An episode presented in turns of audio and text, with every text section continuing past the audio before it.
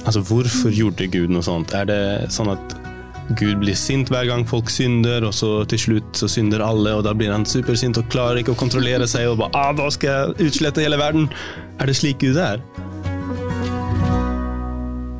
Hei igjen, og velkommen til uh, Bibelstudium. I dag så skal vi diskutere syndefloden. Og jeg heter Adrian. Med meg har jeg Frida og Marika. Og jeg tenkte vi skulle starte med en bønn. Tusen takk, Gud, at vi kan eh, samles for å studere ditt ord. Jeg ber at du skal lede våre tanker, og lede så at eh, det vi diskuterer, kan inspirere andre til å søke mer etter deg. Eh, amen. Amen. All right. Syndefloden. Det er kanskje den mest siterte bibelske hendelsen i Eller? Er det bare jeg som syns at den blir ofte brukt, i hvert fall som argument mot Gud? Ja. Um, vi kan lese egentlig om den i, uh, i første Mosebok kapittel seks. Og så hvis noen kunne lese vers fem til tolv, så får vi en beskrivelse av mm. syndefloden. Eh, Første Mosebok 6, vers 5. Fem til tolv. 5-12. Herren så at menneskenes ondskap var stor på jorden, for alt de ville og planla i sitt hjerte var ondt, dagen lang. Da angret Herren at han hadde laget mennesker på jorden, og han var full av sorg i sitt hjerte. Og Herren sa, Jeg vil utslette menneskene som jeg har skapt, fra jorden, alt fra mennesker til fe, kryp og fugler under himmelen. For jeg angrer at jeg har laget dem.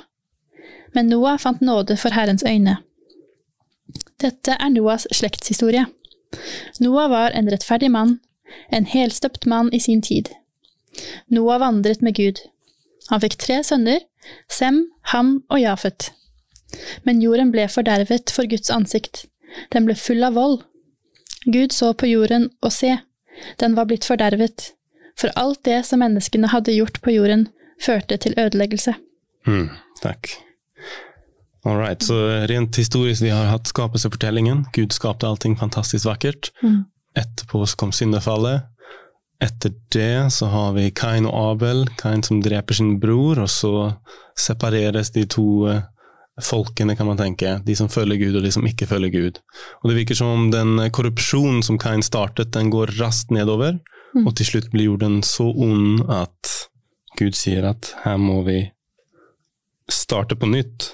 Mm. Um, jeg tenkte bare først, før vi går inn på floden, hva betyr det når det står i kapittel 6 og vers 6 at Herren angret at han hadde laget menneskene? Hva menes med at Herren angret? Kan Herren angre seg? Jeg trodde han var feilfri. Kan ikke han? Han vet jo akkurat hva som skulle skje. Er det sånn at han skapte menneskene, og så bare ah, dette fungerte jo ikke i det hele tatt, jeg hadde ikke peiling at de skulle gjøre det sånn, og så angret han det, eller? Hva menes med at han angret seg? Jeg tror nok, Han ble ikke overrasket. Han, Mm? Gud vet jo hva som skjer i fremtiden, selv om han ikke bestemmer hva som skal skje i fremtiden. Men, sånn i hvert, eh, hver lille detalj. Men eh, jeg tror kanskje Altså mm, La oss tenke at eh, igjen, jeg liker disse her, illustrasjonene fra, som vi kan relatere oss til. Da. Hvis eh, to mennesker får et barn, eh, og så mister de barnet. Mm. Eh, kanskje der og da så føles den sorgen sterkere enn den gleden de hadde Mm. da de fikk barnet. Kanskje det er det. Det for det står jo han var full av sorg i sitt hjerte. Ja, ikke sant? Eh, At det gjorde så vondt at han kanskje Mm. Ja, er en måte å beskrive Mm. eh, sorgen på. Er dette et godt sted å diskutere liksom alle de menneskelige måtene som Gud har eh, beskrevet seg selv på? Vi har snakket om det i de forrige episodene, Mm. der Gud eh, han spør 'Hvor er du, Adam?' Og så kommer han til Kain og 'Hvor er din bror?' 'Jeg har ikke peiling', liksom. Og så, og så kommer det her. Det virker, Gud agerer veldig menneskelig. Hvorfor tror dere at han beskriver seg sånn? Ja, det er vel for at vi skal kunne relatere til det. Mm. Um, som du sier, han vet hva som skjer i fremtida, så det er ikke sånn at han skapte uten å vite hva som ville skje, men, og derfor ville tatt det tilbake, men det er mer det at det, den sorgen som han føler, er så dyp, og den er som den angeren vi kan føle. Mm. Um, så han bruker ord som Eller ja, ord blir brukt som vi kan relatere Mm. til, da. Ikke sant? Hele Bibelen er et testamente på hvordan Gud eh, han tilpasser seg mennesker. Han, han kommer og snakker et språk som vi kan skjønne. Mm. Og vi kommer komme til det også når det gjelder syndefloden. Mm. Jeg tenker Eh, også med Jesus, da. Yeah. Altså, det står at Jesus er Guds sønn. Mm. Jeg tror ikke han er bokstavelig Mm. Guds sønn, men det er for at vi skal kunne forstå Relatere deres forhold. Da. Absolutt. Ja. Så Gud bruker ofte menneskelige ord eller menneskelige måter å uttrykke seg på Mm. for at vi skal kunne skjønne bedre. Mm. Men vi får ikke forveksle og tenke at Gud er liksom Ja. At han Mm. glemmer ting, og at han har ikke Mm. vet alt sånt. Men det var en ting jeg tenkte på da jeg leste dette kapitlet. Yeah. Um, fordi det står jo at Herren så at menneskenes ondskap var stor på jorden, for alt de ville og planla i sitt hjerte var ondt Mm. dagen lang. Altså det, vers, det første verset der. Uh, og jeg, jeg syns oppriktig synd på Gud, egentlig, Mm. når jeg liksom prøver å tenke meg litt hvordan det var. For han har skapt alt overmåte godt, og han Mm. elsker hvert eneste menneske. Mm. Eh, så ser han bare at alle sammen eh, vil ikke ha noe med han å gjøre, de gjør bare ting som sårer Gud eh, og hverandre. Og det må Mm. være en utrolig vanskelig situasjon. Ja. Han må ha det ja, veldig tøft. Eh, ja. Hvordan kunne Gud eh, Kanskje litt stort spørsmål, men hvordan kunne Gud beslutte seg for at det beste som nå kunne skje, er å slette ut hele menneskeligheten? Altså, hvorfor gjorde Gud noe sånt? Er det sånn at Gud blir sint hver gang folk synder, og så til slutt så synder alle, og da blir han supersint og klarer ikke å kontrollere seg og bare ah, 'Da skal jeg utslette hele verden'? Er det slik Gud er? Nei.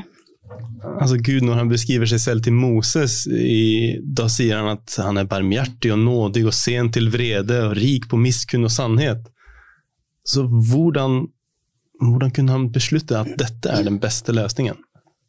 Mm, jeg tror at han så um, etter lang Eller ja, etter tiden gikk, og etter mennesket, som det står her um, Alt de ville og planla i sitt hjerte, var ondt dagen lang. Det var ja, det var jo bare gjennomsyrlig um, ondt. Mm. Han så det at uh, uansett på en måte uh, hva som skjedde videre, på en måte, så kom det ikke til å komme tilbake til han. Um, og, og derfor, hvis de, hvis de kunne fortsette å leve, så, så kom de bare til å um, ja, å føre til at det var um, hva heter det, pain på Mm, smerte. smerte. Ja. De kommer bare til å påføre andre smerte Mm. ved å fortsette å leve. Um, og derfor så, derfor så ser han at det på en måte må begynne med blanke ark. Mm. Jeg tror det var en sånn krisesituasjon hvor Mm. man bare nå må jeg gjøre noe, for ellers så mister jeg alle menneskene som er på jorden. Ja, For jeg tenker eh, Altså det står jo at det bare var Noah ja, og hans familie, da. ja. Eh, det er veldig få. Det veldig Åtte få. Åtte personer, personer. lærer vi Ja. at det var. Eh, blant, jeg vet ikke hvor mange mennesker var på jorden da, men det var nok veldig mange. Så altså, det var ikke sånn at nei, nå orker jeg ikke mer, nå, nå må jeg kvitte meg med disse menneskene. Mm. Det er mer oi, nå mister jeg dem alle sammen hvis ikke jeg gjør noe. Mm. Eh, så han måtte jo finne en løsning, da, for han har jo denne her langsiktige planen, Mm. frelsesplanen, og Ja. den Kanskje ikke det ble noe av den, da. Fordi alle vendte seg bort fra han. Mm.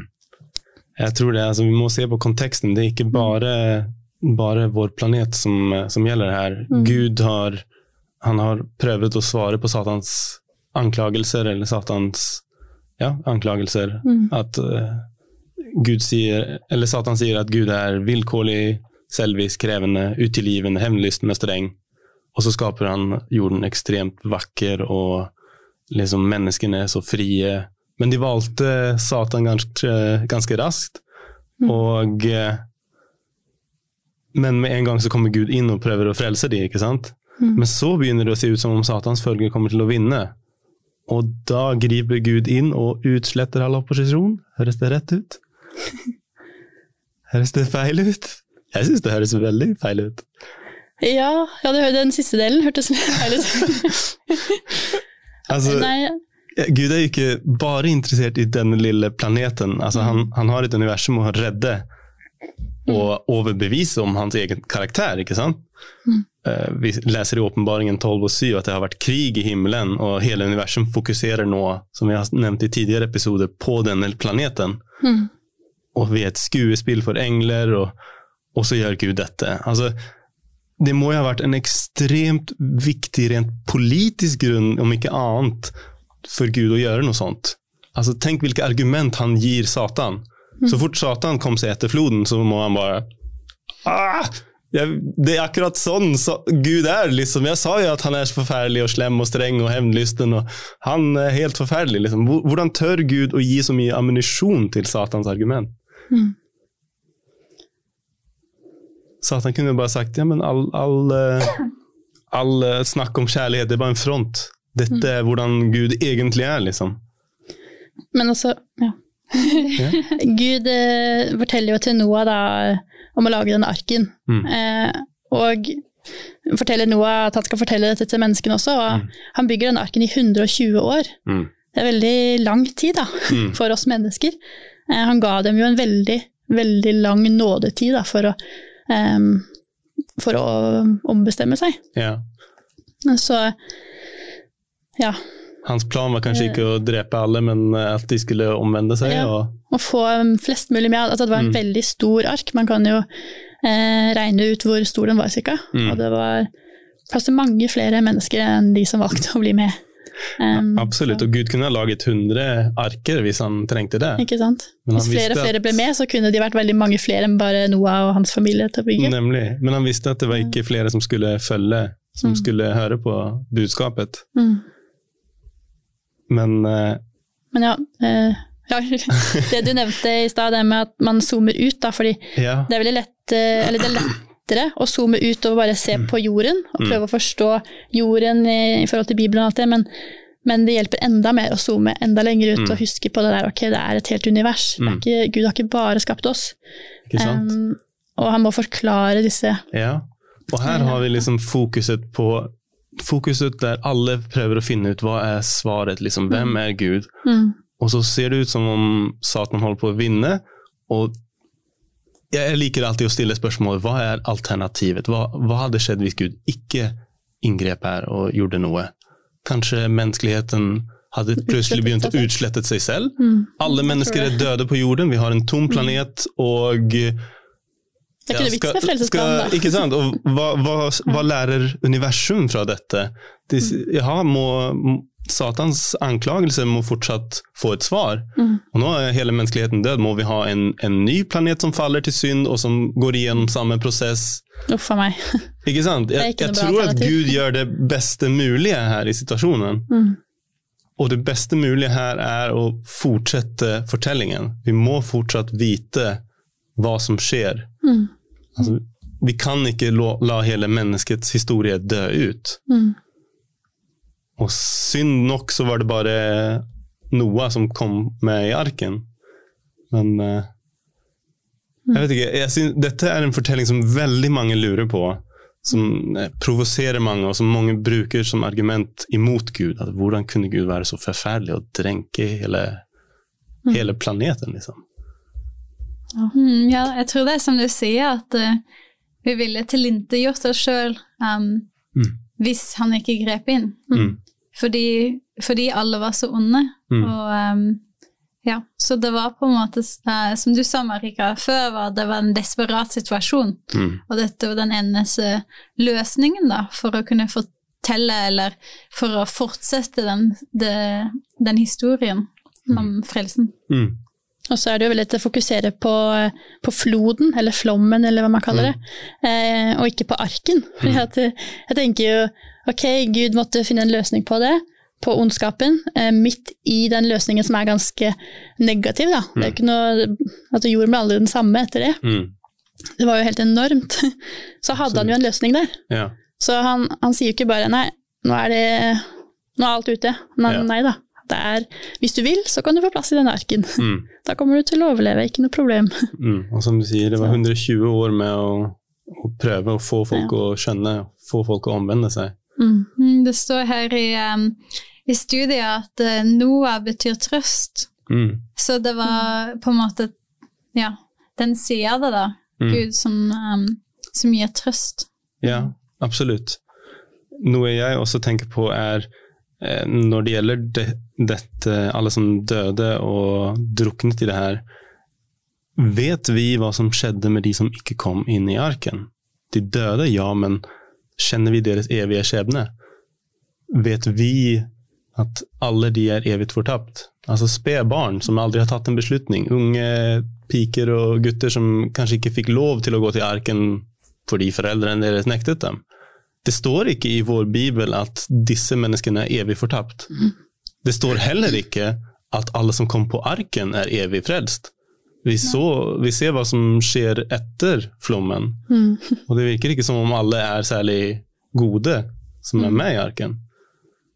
Man kan se forskjell i Jeg vet ikke om eh, Vi har en tekst i eh, Jeg tror det er eh, Johannes 11,11 og Åpenbaringen 2014, som beskriver litt om hva, hva er den her døden som disse har opplevd.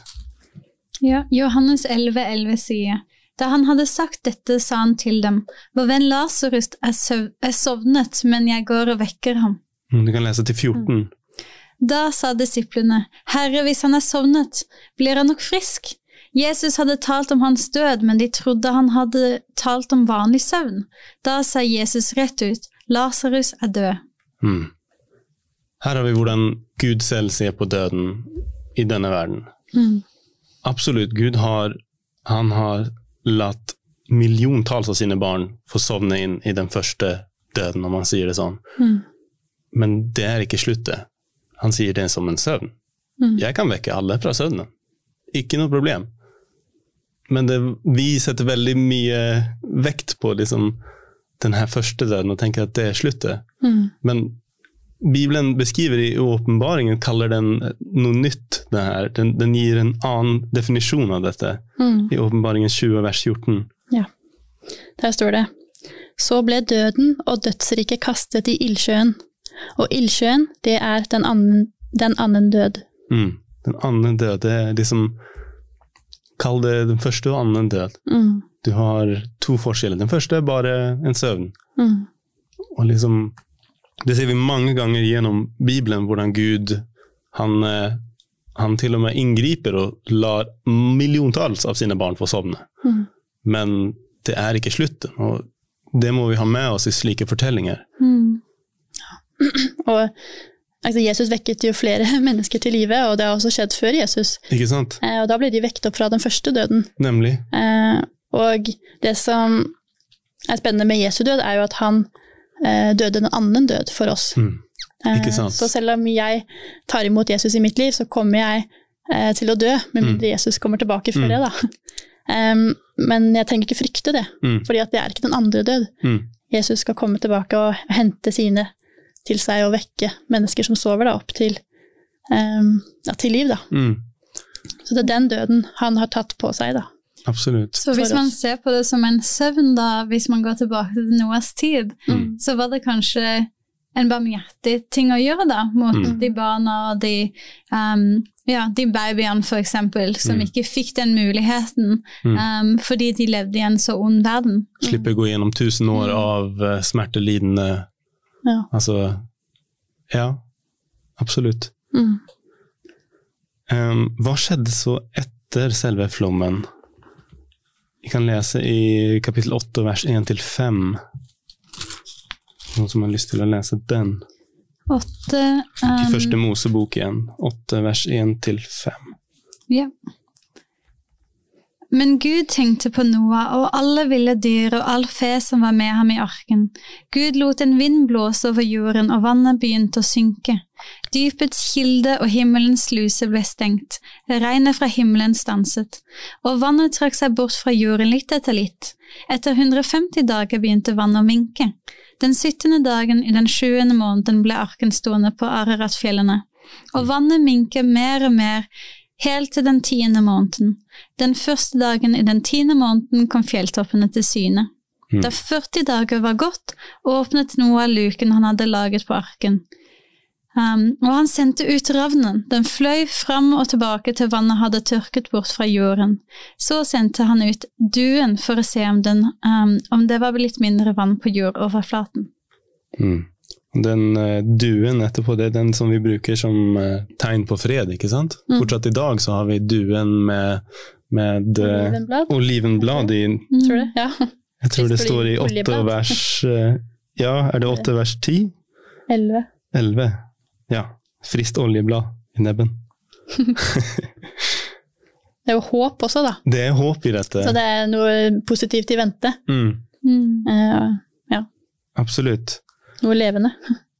Um, så kommer de når de kommer ut av arken, så, så offrer Noah et offer.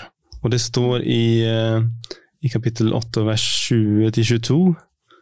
Det første han gjør, er å bygge et, et alter for Herren. Noah bygget et alter for Herren, han tok noen rene dyr og noen rene fugler og ofret brennoffer på alteret. Og Herren kjente den behagelige duften og sa, da sa Herren i sitt hjerte, jeg vil aldri mer forbanne jorden for menneskets skyld, selv om menneskehjertet vil det onde fra ungdommen av. Aldri mer vil jeg drepe alt som lever, slik jeg har gjort nå. Og så sier han et løfte der, så lenge jorden står, skal såtid og høsttid, kulde og varme, sommer og vinter, dag og natt aldri ta slutt. Det her er også veldig spennende. Ja. Ehm, Og mange tanker der. mange tanker, ja. Har du noe som du tenker nå? Jeg tenker eh, dels på den her behagelige duften. Ja. Hva, hva menes med at eh, Gud syntes at den her duften var behagelig? Liker han å brenne sine egne dyr? For det lukter jo ikke godt. Det lukter jo ikke godt, Nei. altså. Å sette fyr på et dyr, liksom. Ikke ja. sant? Men um, Er det en del av det her som Gud beskriver som menneske? At han prøver å relatere til oss? Eller hva tenker du? jeg tenkte, for det første så tenkte jeg at han tok noen rene dyr mm. eh, og noen rene fugler. Mm -hmm. um, det er jo, det var kanskje delvis derfor at det kom eh, syv par av de rene dyrene Mm. også inn i arken. Ja, just Jeg vet ikke. Men um, også fordi han visste at det De skulle jo spise Skulle det de etterpå, spise så dyr, så- ikke noe som kunne vokse etter, etter flommen. Han eh, tenkte på alt. Ikke sant? Ehm, men det der med en behagelig duft, altså det er jo Når vi ser på helligdommen seinere i, i Bibelen, Mm. så er jo det symbol for eh, bønnene eh, Mm. våre. Mm. Og eh, Gud elsker å høre oss be, altså snakke til han, da. Mm. Kommunisere med han. Mm. Ehm, Det er ikke sånn at han liker lukten av brennende dyr. nei, det er mer symbolsk her, tror jeg. Ja. Absolutt. um, men så er det også veldig vakkert da, at det er det første Noah gjør. At han, Mm. um, at han gjør denne symbolske handlingen som peker fram mot Mm. Messias. Absolutt. Ja. Det er tegn på at han følger Gud, liksom. Mm. Um, hva med løftet som kommer etterpå? Det med at uh, så tid, høsttid, kulde, varme, sommer, vinter, dag og natt aldri skal ta slutt. Og så kommer enda et løfte etterpå. I uh, kapittel 9 Mm. så leser vi fra vers 12. Gud sa at dette tegnet ser jeg for pakten mellom meg og dere og hver levende skapning som er hos dere i kommende slektlige til alle tider. Jeg skal sette buen, min, buen min i skyene. Den skal være et tegn på pakten mellom meg og jorden. Når jeg samler skyer over jord og buen blir synlig i skyene, da vil jeg tenke på pakten mellom meg og dere og hver levende skapning. Alt kjøtt og blod, aldri mer skal vannet bli til en storflom som ødelegger alt kjøtt og blod. Mm. Den regnbuen, den, det er den opprinnelige betydelsen av regnbue, Mm. ikke sant? Og den ser vi jo med jevne mellomrom fortsatt. Jeg synes Ja. det, da er det nesten så altså, Det er et sånn direkte, så synlig tegn fra Gud, da. Mm. Eh, som ikke jeg bare leser om, men som man kan se på himmelen. Mm. Jeg synes det er veldig sånn trosstyrkende er hver man- eneste gang. Ikke sant? Og de løftene de burde man huske hver gang man ser den regnbuen. Mm. Det er deres opprinnelige syfte. Og jeg tenker jo det, ja. eh, det der med eh, at han aldri skal sende en eh, storflom igjen, Mm. det er jo det er veldig betryggende, da, på en måte. Absolutt. Samtidig så, så er jo denne, hele den historien også Altså, ja, den har virkelig skjedd, Mm. men samtidig så er det også et bilde på noe annet som skal skje. Mm. Men ikke en storflom. Men ja, altså, jeg, jeg ser at den peker fram mot at Jesus skal komme igjen. Mm. Eh, de ventet veldig, veldig lenge, Mm. og vi venter jo på at Jesus skal komme igjen, men det tar litt lang tid. Men akkurat sånn som eh, det skjedde her, så så kommer han Mm. til slutt. Akkurat som storflommen kom til slutt. Ja. Um, ja. Og i mellomtiden så kan vi se på regnbuen da, og, og minnes at, eh, at det er et løfte Gud har gitt. Da. Minnes Guds løfter. Absolutt. Det var egentlig den tiden vi hadde i dag. Bli med oss neste gang når vi skal diskutere om Babel og alle andre nasjoner.